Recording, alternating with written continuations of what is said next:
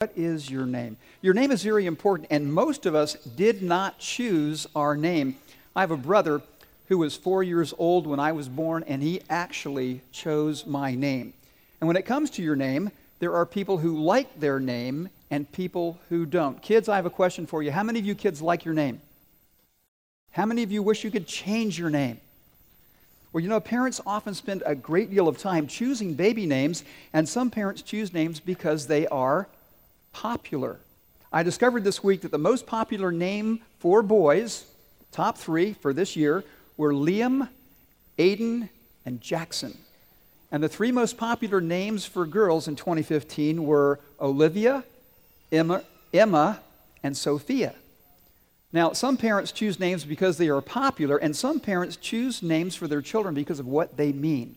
How many of you tonight know the meaning of your name? Okay, some of you do. My wife, Chris, and I chose names for our children based on their meaning. For example, our oldest son, and I've shared this with some of you before, our oldest son, his name is David, which means beloved. His middle name is Benjamin, so his name means, the middle name means son of my right hand, so his whole name means beloved son of my right hand. And then our daughter Elizabeth means consecrated to God. Our youngest son Jonathan, his name means gift of God. Now, my wife's name is Christine, which means Christ follower. And I have the only unspiritual name in our entire family because the name Dudley means this man from the woods of Duda. I don't know what my brother was thinking. Tonight, I want us to think about the name of the baby who was born in Bethlehem. Actually, the Bible gives us many names for this child, but tonight I want us to focus on one name that is found in this verse in the book of Matthew. It says, The virgin will conceive and give birth to a son, and they will call him Emmanuel, which means God with us. Hundreds of years before Jesus was born, God's people were looking forward to his arrival. They were waiting for the day that God would send someone to rescue them and you may ask, well, why do they need to be rescued? I'll come back to that in just a few minutes. For now, let me say this. In the Old Testament, God's people had been invaded and conquered by a foreign army because they had disobeyed God. They were in exile in a faraway place, but God still loved his people, and they held on to the hope that someday God would honor his promise and send Emmanuel to set them free.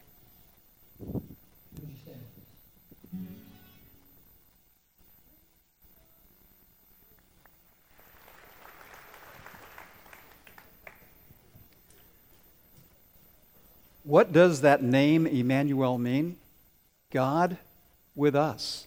On the very first Christmas, God came to be with us, but what exactly does that mean and, and how did it happen?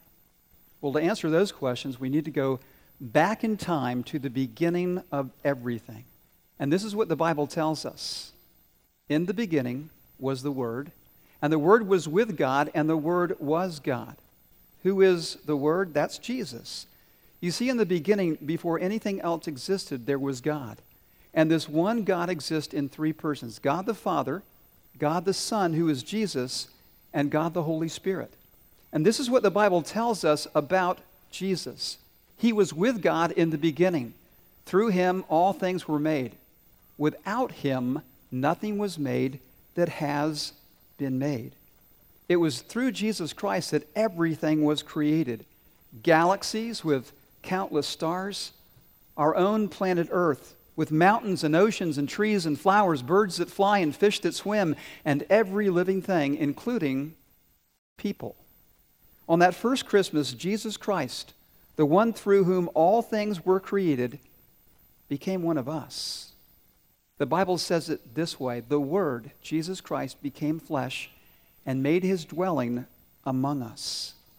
In the person of Jesus Christ, God had come to earth so that he could be with us. And I love the Christmas story. I love the story of the shepherds and the angels and little baby Jesus lying in a manger. For years, our kids and now our grandkids have watched a classic video called A Charlie Brown Christmas. How many of you have ever seen that video? I think it's maybe 50 years old now. Some of you may have heard recently that a school in Kentucky decided to edit a presentation of this holiday classic by deleting a scene that they felt was too controversial. And so I want to show that really controversial scene to you tonight because it is the heart of this Christmas movie and the heart of the Christmas story. Let's take a look.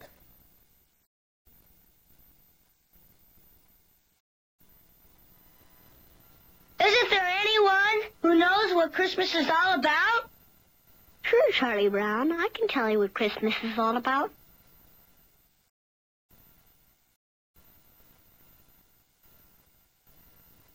Lights, please.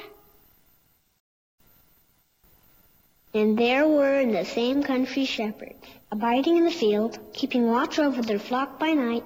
And lo, the angel of the Lord came upon them. And the glory of the Lord shone round about them. And they were sore afraid. And the angel said unto them, Fear not, for behold, I bring you tidings of great joy, which shall be to all people. For unto you is born this day in the city of David a Savior, which is Christ the Lord. And this shall be a sign unto you. Ye shall find the babe wrapped in swaddling clothes, lying in a manger. And suddenly there was with the angel a multitude of the heavenly host praising God, and saying, Glory to God in the highest, and on earth peace, goodwill toward men.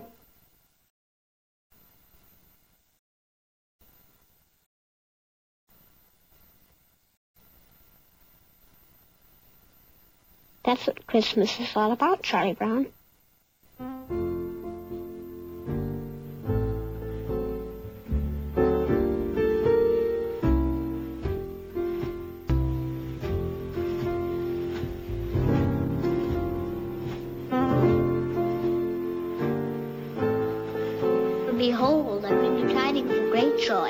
Shall be to all people. For unto you is born this day in the city of David a Savior, is Christ the Lord. And this shall be a sign unto you.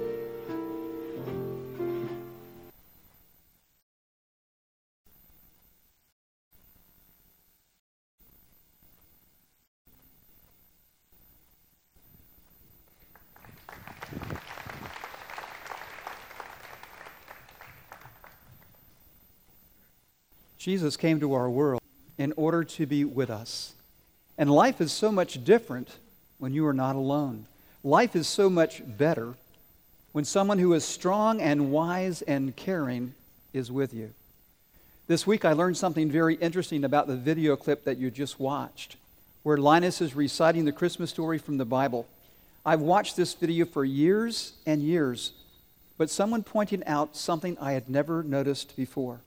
When Linus gets to the part where the angel is speaking to the shepherds and the angel says, Fear not, Linus drops his security blanket. How many of you saw that in the video?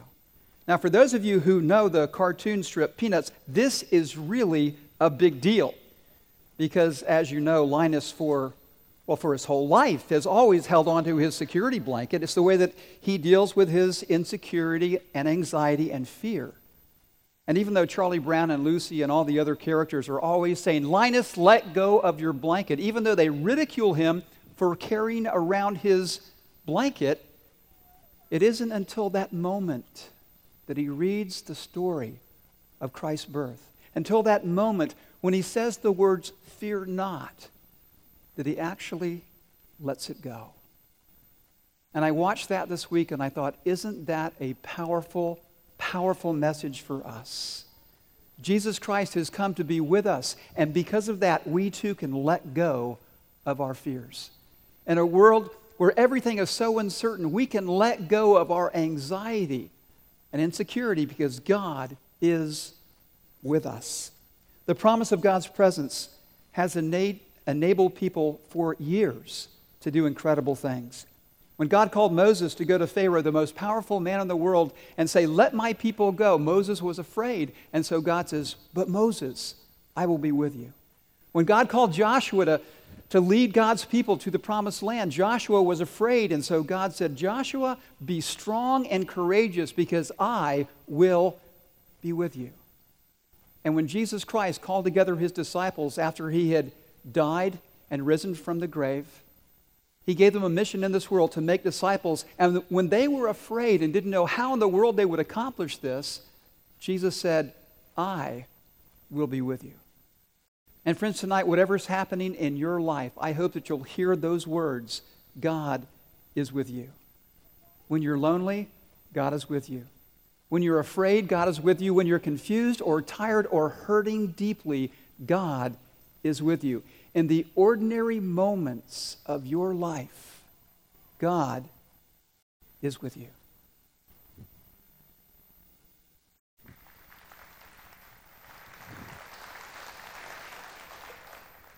The Christmas story is about Jesus coming down from heaven. But in the eyes of the world, down can be a word for, for losers. Down and out, downfall, downscale, downhill. On the other hand, there is the word up, a word for winners. Upscale, uptown, up and coming, upper class, upwardly mobile. The story of Jesus Christ is a story of downward mobility. In order to be our Savior, Jesus had to go down, all the way down. He left his home in heaven to go down to earth, and once he arrived, he never stopped descending. The one who possessed all power was now a helpless baby lying in the arms of a teenage girl. The one who was worshiped and adored by countless angels, the one hailed as the King of Kings and Lord of Lords, laid aside his rights and privileges to become one of us. This is what the Bible says about Jesus. Though he was God, he did not think of equality with God as something to cling to. Instead, he gave up his divine privileges and took the position of a servant. He was born as a human being and humbled himself in obedience to God and died a criminal's death on a cross. Now, when we read these verses, when we realize that Jesus came to be with us and that he died on a cross, the question is, why?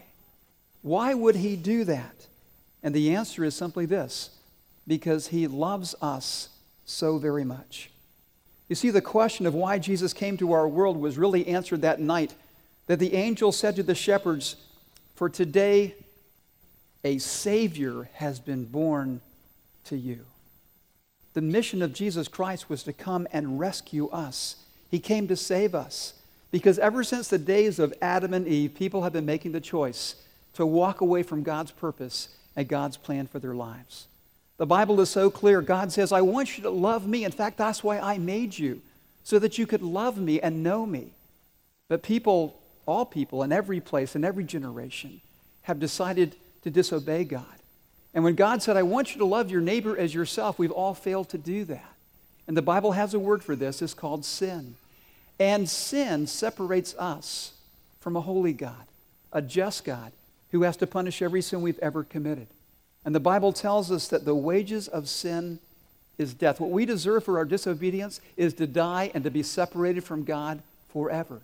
And that's exactly why Jesus came. He came to rescue us because we could not save ourselves. He came to restore our relationship with God. And so Jesus Christ, the second person of the Trinity, is born as a baby in Bethlehem. And he grows up. And he does something that none of us could ever do. He lives a perfect life. And then he allows himself to be arrested and beaten and hung on a cross. And on that cross, an amazing thing was made possible. God the Father was willing to put our sin on Jesus and to punish him in our place. The wrath of God that we deserved is poured out on his very own Son and Jesus dies for us. But I'm so glad that's not the end of the story because three days later, in a moment that changes everything, Jesus defeats death and rises from the dead. And now he calls us to a new life as we put our faith and our trust in him.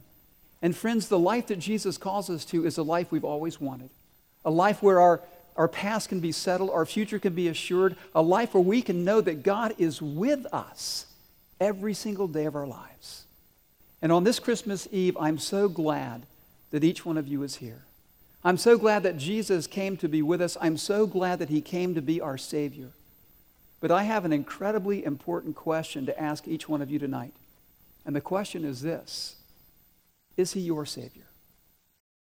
Jesus Christ came into the world to save people, But that doesn't happen automatically. We have to make a choice to embrace Christ as our Savior and our Lord.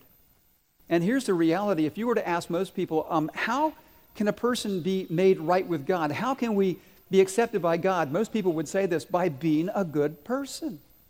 In fact, many people would say this if you take all the good things I've done and all the bad things that I've done, I hope the good outweighs the bad and that somehow that'll be okay with God. But the reality is this good people don't go to heaven because no one's good enough. Forgiven people go to heaven. People who have trusted not in themselves, but trusted in what Christ can do for them. Jesus preached a very simple message. He said this repent and believe the good news. To repent literally means to change your mind, to stop believing what you once believed and now to agree with God about the fact that you're a sinner and you need a Savior. And to believe that Jesus is who he claimed to be God the Son, who was born as a baby, who grew up, who died in your place, and who one day is coming back. And friends, tonight I want to do this. I want to ask you to bow your heads. Because tonight could be the night that changes everything for you. This could be the, the night, the Christmas, that you decide that you're going to be serious about following Jesus. So, would you pray with me? Father, I want to pray tonight for every person here who is right now a follower of Jesus. Father, we are so thankful that Jesus came to be with us. We're so thankful that we never have to face anything in life alone because you are right there. And God, I want to pray tonight for the one who has made the choice to follow Jesus in the past, but they've wandered away from you. And Lord, maybe that's because they're distracted or disappointed or disillusioned by people or, or by life. I pray tonight that they would come home to you, that they would bring their their doubts and their fears and their questions and their heartache, and once again experience your peace and your presence. And Father, tonight, I want to pray for those who have never made the choice to follow Jesus, because I know that this can be the very moment that they've been waiting for. And Father, I pray, I pray for that person who right now, even as I'm speaking, they feel the move of your spirit to believe in Christ and give their life to them. And I want to give them an opportunity to do that tonight. So, with our heads still bowed, if you want to make that choice to follow Jesus tonight, I'd like to lead you in a Christmas prayer. And you don't have to say anything out loud. You can pray silently as you talk to God. And if you want to follow Jesus, tell God in your own words that you're sorry for your sins and you need his forgiveness.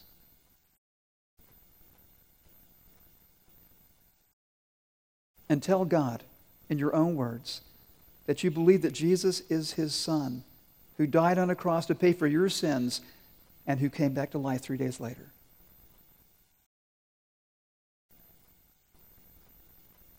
And finally, tell God that you want to turn away from your sin and follow Jesus with all of your heart. God, tonight, we are so thankful that you always hear our prayers. God, thank you for the marvelous and moving story of Christmas. May we be faithful, Father faithful messengers of your grace in a world filled with people who need to know that Jesus came to be with us. For we pray in his name.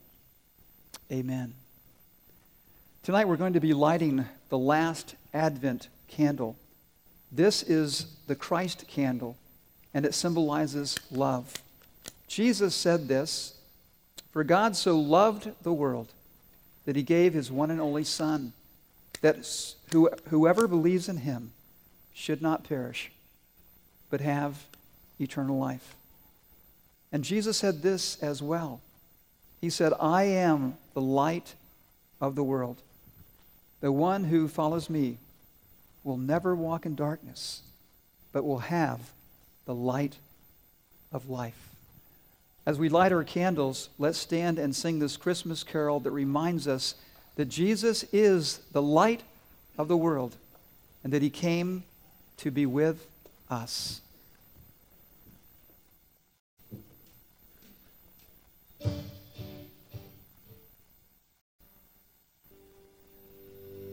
Let's lift him up with our voices. Oh, come, let us adore him. Oh, come, let us adore him. Oh, come, let us adore him, Christ the Lord. For he alone is worthy. For he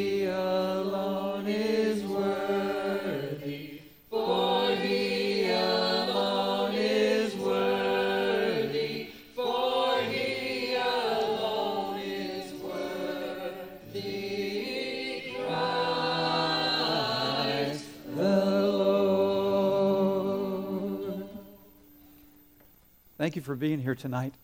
And if you would do this as our service comes to a close, if you would take your cards and leave them in the basket as you exit, and if tonight you prayed for the very first time to follow Jesus Christ, would you do this just to the right of the Christmas tree? There's a table, and we've got some resources for you to begin your new adventure with Christ. Would you take your card and give it to the person there so that we can give these resources to you? And listen, if you don't have a church home, we're open Sundays. We'd love to have you come this week and be a part of our worship service. And listen, whatever's happening in your life or your family tonight, I want to leave you with this one thought God is with us. Merry Christmas and God bless you all.